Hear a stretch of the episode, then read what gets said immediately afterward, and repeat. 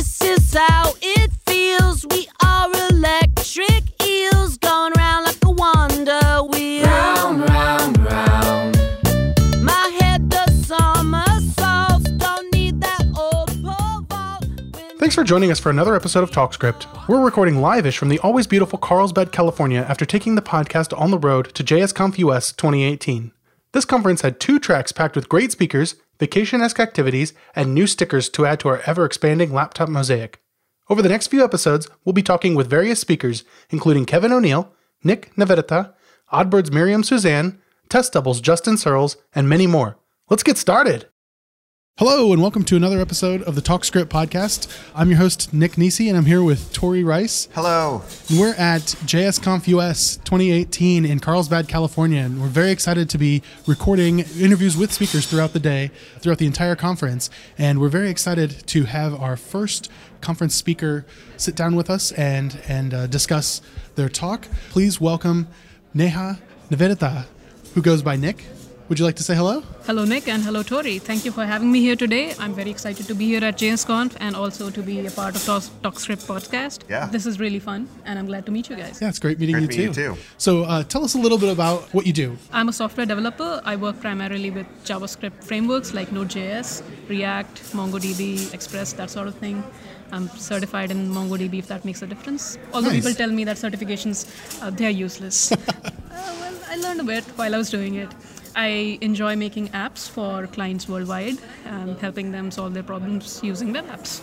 Nice. it's and really fun. you work primarily with React right now, is that correct? I work primarily with Node.js and React. Okay. That's correct, yeah. Nice. So, how did you get into JavaScript? Actually, it was the first technology that I worked with. Like, I started working with JavaScript straight out of college. Very cool. Yeah.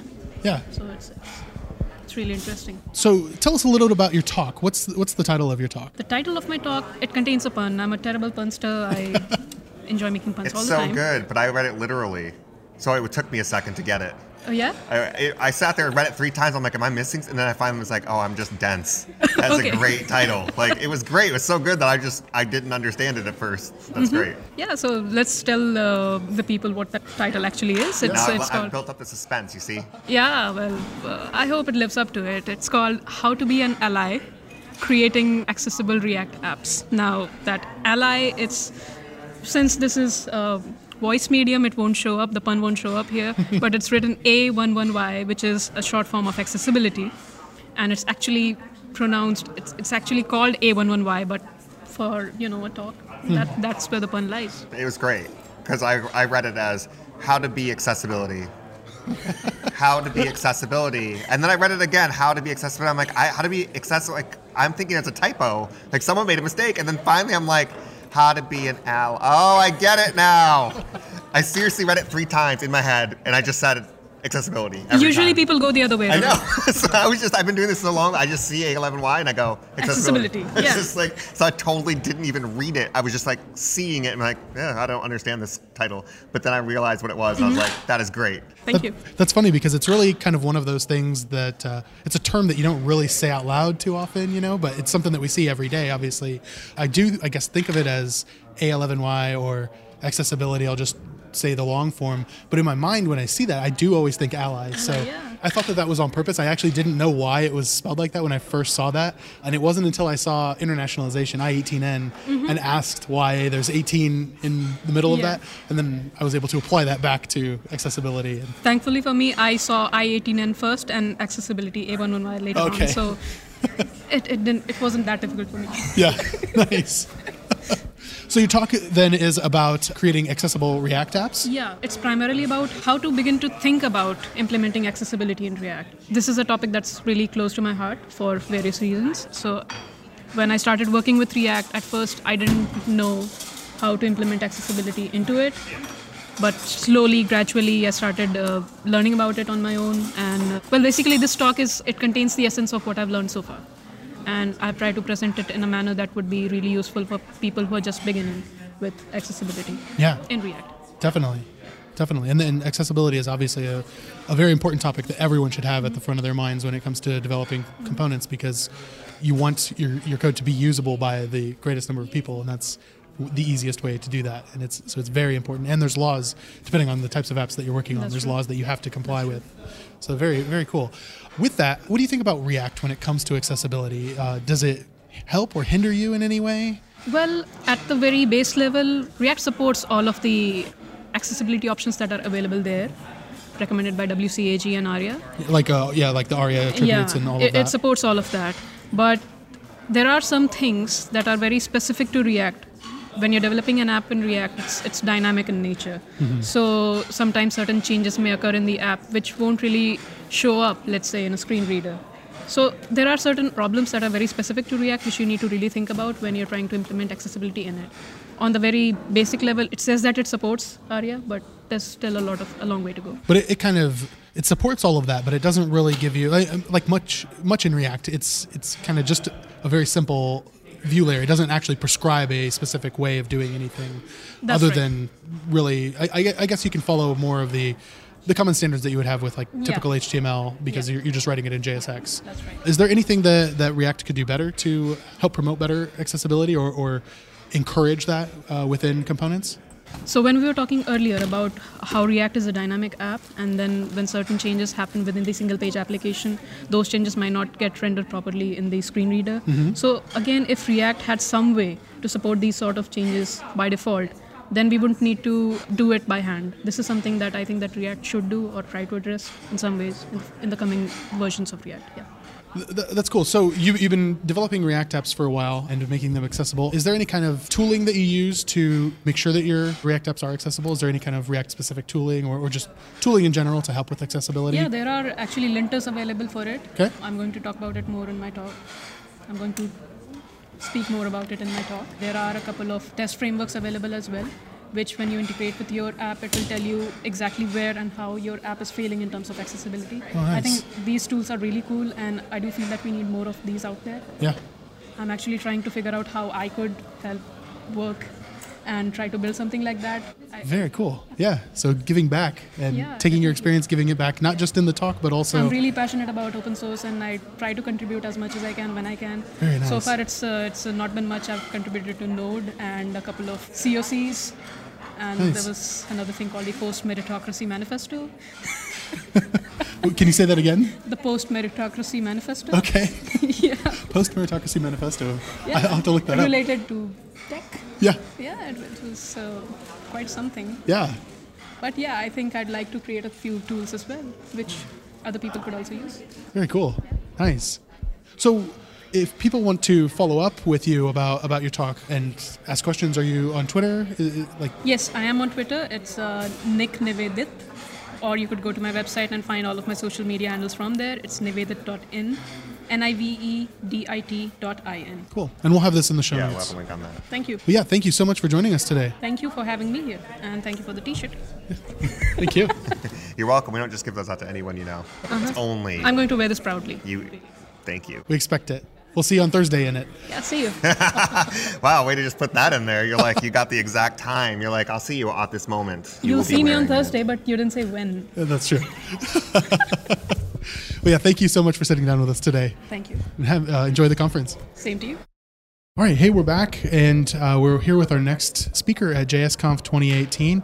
Uh, please welcome Kristofer Baxter to to the podcast. Hi. Uh, so, Kristofer, tell us a little bit about yourself. Great. Yeah. So I, I'm a web developer. Been working on the web for quite a few years.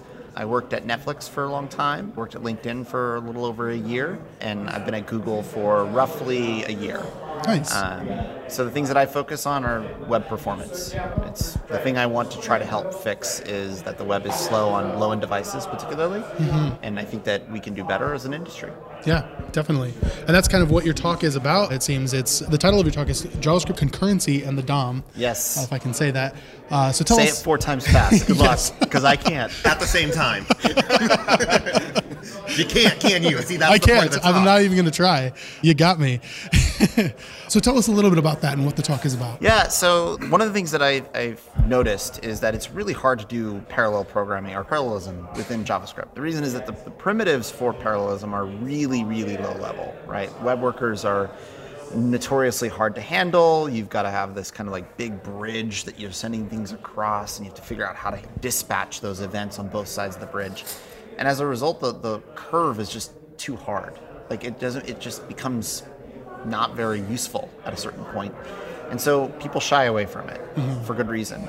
But what I've done for this talk is I've, I'm introducing some new data points that I think will help convince people to use it. So one of the bigger ones is I took all mobile phones that were sold from 2011 to 2018, all of them that came out, and categorized them by percentile of price. So if you walked into Best Buy today and you went to buy a phone and you were in the first 15th percentile, that's a category.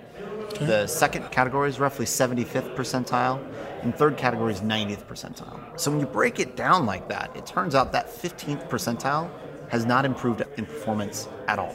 Since 2011, it's consistent. Wow. And these are the devices that are being sold and people are getting as their first devices and accessing the internet. And they're getting a pretty poor experience as a result. And when, when you say they haven't improved, are you saying in like processing speed and, and memory and things like that, or Yeah, so Like overall improvement, not like by percentage, right? Like just overall, they're basically static. Pretty much. Yeah, okay. Wow. The, the trend line is slightly positive, so I don't want to be completely negative. There's like a, you know, maybe 3% growth in five years. Right. Um, but that should really scare everyone. Mm-hmm. Moore's Law is not holding up on these devices at all. And operating systems are getting heavier and more complex. So these devices are actually getting slower, not faster. But there's a reason, it's because they're getting cheaper. So that percentile is now around $80.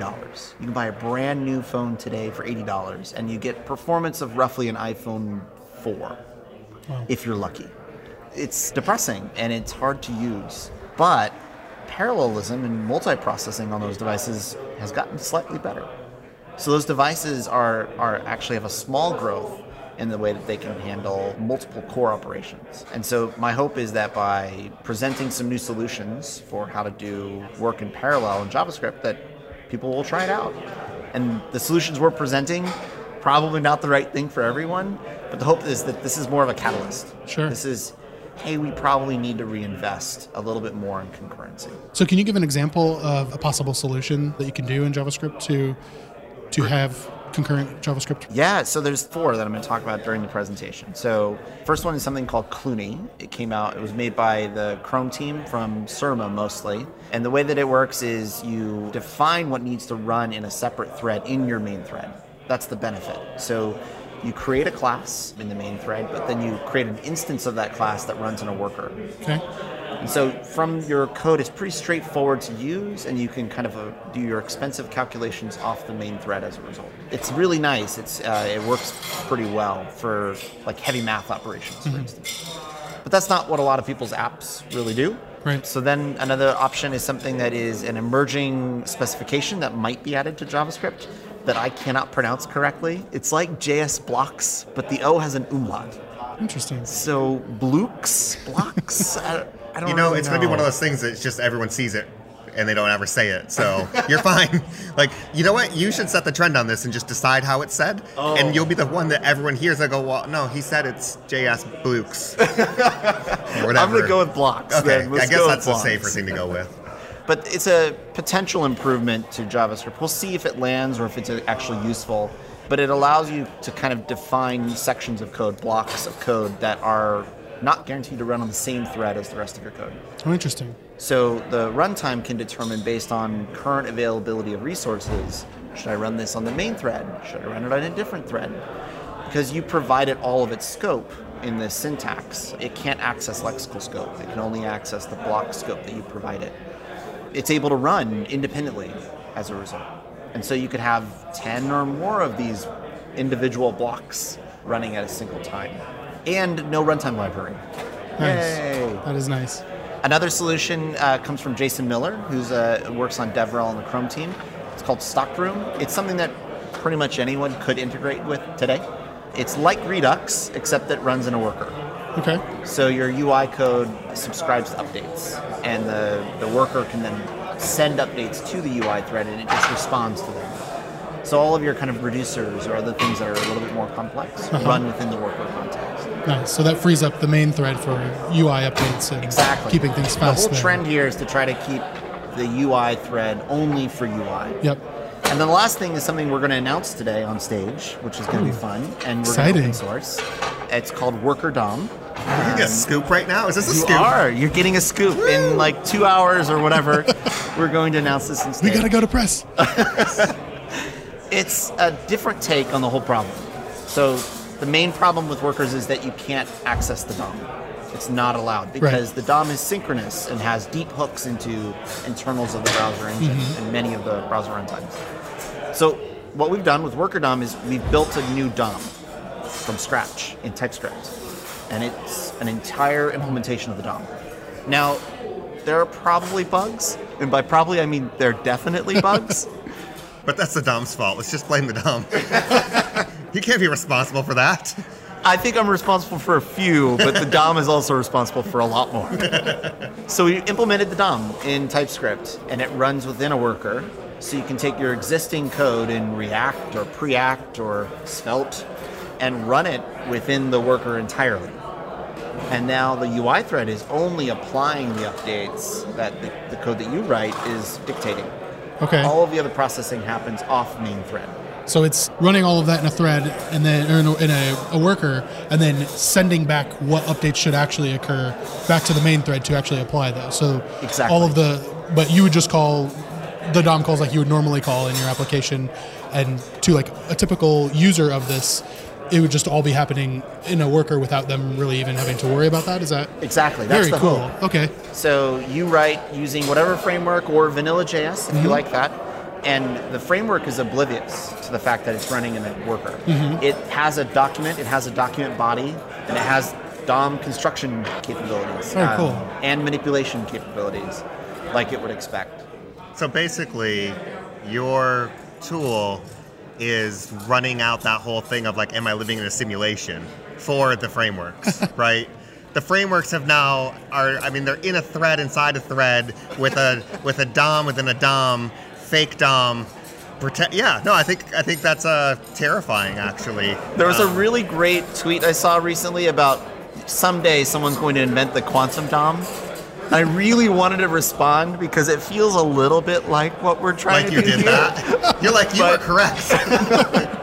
But I didn't want to give away what we were doing, so I, I held off. Wow. you have more restraint than I do. That's really cool. So I'm sure you'll you'll get into to specifics, and I can't wait to check out the project when it's open source. But um, you said that it can plug into any any UI framework and, and just be usable immediately. Is that That's the hope. Now, we haven't tested with all of them, of Sure. course, and there are bugs in the implementation that might break a framework or two. sure? But for instance, we do have support for Preact today. Mm-hmm. Pretty much anything that you can do in Preact will work. We have really, really early support for React. Their event delegation system has been a little bit more tricky to ensure that the modeling works correctly for. We have support for a forked version of Svelte that we made minor alterations to. And the reason is that some APIs just don't exist. Some things that are synchronous just don't have a- an equivalent representation. Mm-hmm. You ask for a get bounding client rect, that's a synchronous call. We don't know what the size of that element is in the background thread. Yeah. So instead, we have replacements like get bounding client rect async, which returns a promise. Okay. That sounds really cool. Yeah, very cool. So you also said that you wrote, wrote it in TypeScript. Yes. Could you maybe explain the the decision process that went into choosing that as as the language to write it in? Yeah, I'm not going to write any more JavaScript without types. Nice. It just it's much easier, at least for my mental processing, to uh-huh. think of the types first than to write the code. Yeah. I also tend to write a lot of the tests at that point too if I'm writing something that's a library. But types make things much more sane to rationalize. Absolutely. And TypeScript's a pretty good fit. I do like Flow as well, but I tend to prefer TypeScript just because the syntax more matches what I would expect. Mm-hmm. We agree. We're fans of TypeScript as well. I don't know if you noticed from our title of our podcast, but we like it. Add one hunch. Did you pick up on this? Yeah, it's, it's subtle. It's subtle, but I think you're a smart guy. I think there's a few things in TypeScript that I, I really like, and I, I occasionally run into bugs. But what I've noticed is that Microsoft has been really good about fixing those things, which makes me happy and Yeah. keeps me using it. I haven't really had an opportunity to use TypeScript 3 yet, but it seems like that does fix a lot of the issues that I have been having in the past. So Yeah. I'm excited to get on that. And another thing I think is interesting is you can use TypeScript with Closure Compiler. Mm-hmm. Now, Closure Compiler isn't used much outside of Google, really, but it's the best minifier on the planet by Yeah. far. because it does a lot of things that are hard to do otherwise hmm. because it has to know types in order to be able to do these things. Hmm. Luckily, the Angular team wrote something called tsickle, which allows you to convert TypeScript types to Closure compiler types, and then Closure compiler is able to use advanced optimizations against your code base. Which You Which could is have just said pretty- magic, honestly. like anyone knows how those work anyway. It's just you just put it in and stuff comes out, and it's like I guess it works. I don't know. It's really, really interesting. I recently released a rollup plugin that lets you take your TypeScript code and use Closure compiler through this mechanism, but delivered by rollup. Nice. pretty nice. Very cool. So that kind of covers the basics of your talk. It sounds like it's going to be really exciting. Uh, I can't wait to hear it, and I can't wait to see this project when it comes out. Is there anything else that you'd like to to let our listeners know? Any other uh, secrets you want to, any other scoops here? Oh man, I feel like I just revealed my last six months of work in like 10 minutes here. And you did it uh, on basically C-SPAN. Like, it's our daily show here. I don't know. I, I really am curious to see what people think of this approach. I want people to try to go pick up a low end device and try their own sites and their own things that they build against them. If I could call out a device to buy, there's a device from Nokia called a Nokia 2. You can buy it off of your favorite online retailer for about $80, and you will be shocked at how slow it is. And it is a very popular device. So if you, you have $80 in your dev budget, go pick one up and find out what a lot of your users are seeing. Yeah, that's great insight. Or just stay blissfully ignorant and continue on. I'm not saying what one I'm going to do. That's an option as well. I have plenty of slow devices. I, I you know, I get it. Well, cool. Thanks so much for sitting down with us. And you so um, much. Yeah, we'll we'll see you around the conference. Sounds great. Thanks so much. Thank you. Here we are with another interview from JSConf 2018, and we're here with Kevin O'Neill. Kevin, would you like to introduce yourself? Oh yes, I'm Kevin O'Neill. I work at Fast Retailing in Tokyo, Japan, uh, as a front end developer. Wow, that's awesome. Tokyo. That's a, a long ways away. Yeah, for sure. Nick would literally starve to death if he lived I there. probably would. Do they have chicken nuggets? they do. Okay. Okay, then I'll be You're fine. good. I'll You're be all fine. good. We've just determined another country you could live in, Nick. I would love to go to Tokyo. It, sounds, like, it, it looks beautiful from you know pictures I've seen and movies and such. But we're not here to talk about that. We're here to talk about your talk. And the title of your talk was "I IC Overcoming Challenges in Software Development. Would you like to give us a rundown of what your talk was about? Oh yeah, sure. So the main point was like I want to tell my story of how I started with web development. It's been about like five years since I've been a web developer, but before then I kind of had like some self doubts that perhaps my disability would get in the way of that. But after just diving in and getting out of my comfort zone, especially like moving to Tokyo and start working there, mm-hmm. I found out that I actually can do it. So the main point of my talk was that I wanted to inspire other people who are ably challenged or may have some difficulties to get out there and try the software development. And that way accessibility would be even like more widespread mm-hmm. because there are a lot of different challenges that people face. It's hard for, you know, one person or one team to know every single challenge that's out there that lots of people have. So Yeah, definitely. yeah. That's great. So it sounds like it was a very personal talk and a very good message coming out of that. For our listeners, what is what were your challenges? Okay, so I'm visually impaired, and I guess what they would call it, I'm legally blind. So I was raised here in San Diego, and as you know, like the public transportation system is uh, a bit limited. So one of the main challenges is that I can't drive at all. So getting around is really difficult, and that was one of the hard things about getting a job here. Like I would be asked, "How would you get to work?" and I would have difficulty responding, like coming up with an answer mm-hmm. at that time. And so I thought about like, for example, when I'm developing for my first two jobs, I didn't ask for something like a monitor arm, which would have helped a lot because I'm very, very nearsighted. And the great thing about having a monitor arm is that since it attaches to the desk, you can kind of like move it around Sure. Yeah. to get it as close or as far away as you need to. That and the fact that my field of vision is really narrow, I can also move it around to just fit into that field that I have. Cool. So, what are some of the challenges um, that specifically you were talking about in your talk, or that you want others to be more aware of? I guess that's the Ah, best way I could put that question. That was fragmented at best. I'm nailing it right now. I was on a roll this morning, and now it's just trailing off here. My bad. Don't worry, it happens to me too. So, what were some of the challenges? So one thing that I had in my talk was back, especially six years ago or five, even five years ago, I had a lot of self doubts. Uh, like I mentioned, that stopped me from asking my employers for ways that could improve my ergonomics or like help me be more efficient at my job. So one of the points or one of the slides that I had was letting your employer know that if there's a way that they can help you make your development life a lot easier. And I think that was the biggest one that I've had when it comes to like developer tools. There might be different levels of support, like some editors or some dev tools might have some better support for accessibility, for example. Those are the two main challenges that I've come across. The biggest one is definitely uh, self doubt and internalization of wanting to hide the problems or the mm-hmm. challenges that I have. Yeah, it sounds like it's a good bit of fear of, you know, if you ask, then it's going to point out the problem, right?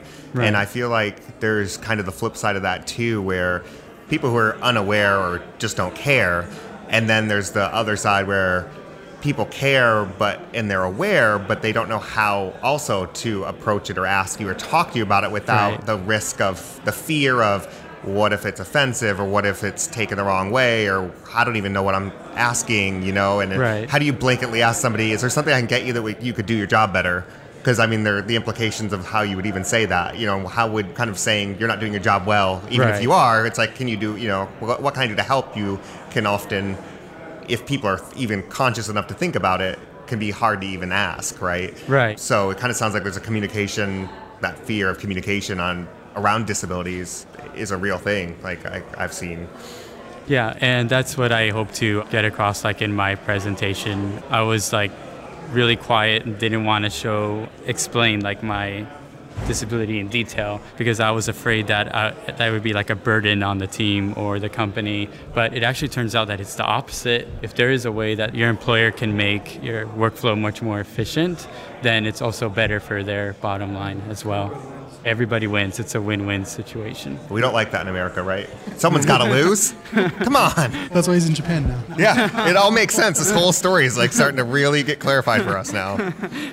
So, can you maybe explain what got you to get over that hump and, and to really be okay with with um, talking about that more publicly with your with your employers? All right. So at my first and my second job, I was actually too afraid to explain the disability or the disadvantages that I mm-hmm. have, and that actually kind of worsened my posture because I would have to get like really close to Yeah. the screen, right? Yeah. That's not good. So I got over that when I actually went to an interview, and I just like you know, in an interview, you should, in my opinion, like.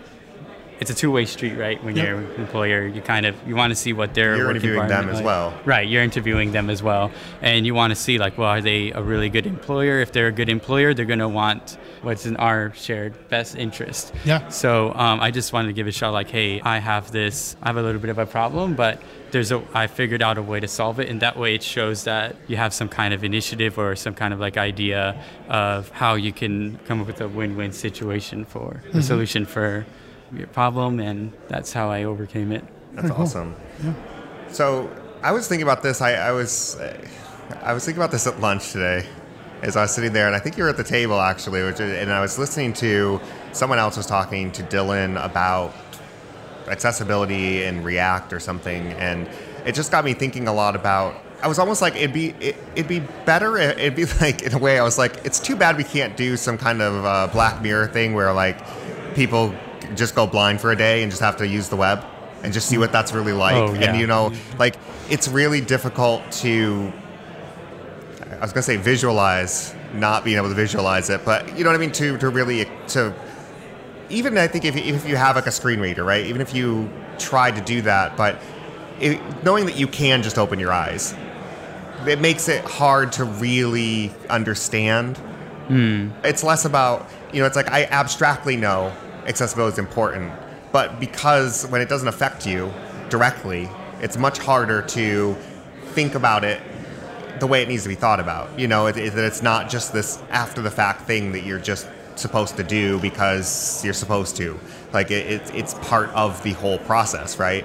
Right. And I was thinking about it and thinking it'd be great if like the dev tool sites, like you know, like that are referenced all the time, like Mozilla's API docs or whatever, right? Like JavaScript docs, TypeScript docs. If they just had like a day where they went black, as in their screen was just black and you had to only navigate it using some sort of like in browser like built-in screen you know what i mean like some sort of screen reading thing that was like on the page that like forced you to just use it and really forced you that there is no i can just open my eyes now and use it thing that's like nope for today like today we go dark you know and like this is how you know i don't know it's just something i thought about but then i thought boy that's really presumptuous of me that no one's done something like that like here i am thinking up this whole grand scheme and i'm like are there things that, that I guess people can do to kind of, I guess, other causes or things that people can do to, to help promote and that understanding beyond just doing podcasts and stuff? Like, I guess that's kind of what my question is. Like, what do you think about my great idea?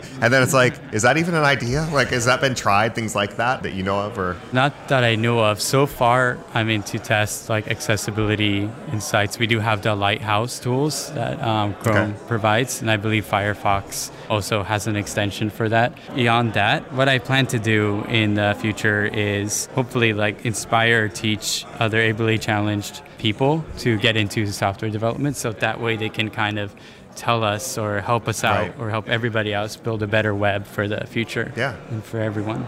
yeah, I guess that's a good point too, including them in the discussion instead of just Yeah. you know people like me just closing their eyes. You know, it doesn't really help. but I mean, that's that's the, that's the truth of it, right? Is it's just like you can't know the full experience, so you're probably not the greatest ambassador to talk about those things if you haven't experienced it like yourself. And that's great that mm. you're. I, I mean, it's really awesome that you're out there talking about these things mm-hmm. and that you talk about how you had a challenge and that you overcame that fear. And you know just being able to just say that like a lot of times people don't want to admit things in the past that they were wrong about or things that they mm-hmm. felt differently about now. And it's a really big problem all throughout society where you just have people who don't want to admit ever that they were wrong or that they mm-hmm. could have been wrong. Or maybe there's another way to approach things and just mm-hmm. having more people able to just say yeah, like I, this is what I was doing. I didn't know that you know I could have done this a different way. And here's you know here's some things you could do. I think is a great message just in and of itself. Just educating people that there are other options, other ways to do things, and that you need to think about those. I think is really great. Yeah, I feel like one of the things that has actually kind of like improved, I think, my life is just getting out of my comfort zone. And that's, it's really scary to do. It's a very, very scary He does drive a car now. That's what he's trying to say. he's parked right over there in the grass. Yeah, yeah, getting out of your comfort zone is um, a very scary thing to do. But I think like once you um, get out there, get your feet wet, it actually becomes a lot less frightening. And you kind of learn a lot more about yourself as a person and how like how to go from there, how to improve yourself or how to help the world, things like that. Yeah, awesome. No, I really appreciate you sharing your experiences with us and letting us learn from that and learn how to better empathize because I think that that's something that we all need to do for sure. I love how he says that's something we all need to do, and he turns and looks directly at me. like subtle, Nick, subtle. Is there anything else that you'd like to let our audience know? I think that's about it. Thank you so much for having me on this podcast. It's, uh, it's been Thank an you for honor. coming. yeah, we really appreciate it. We got a good thing going on. Ba, ba, ba, ba, ba.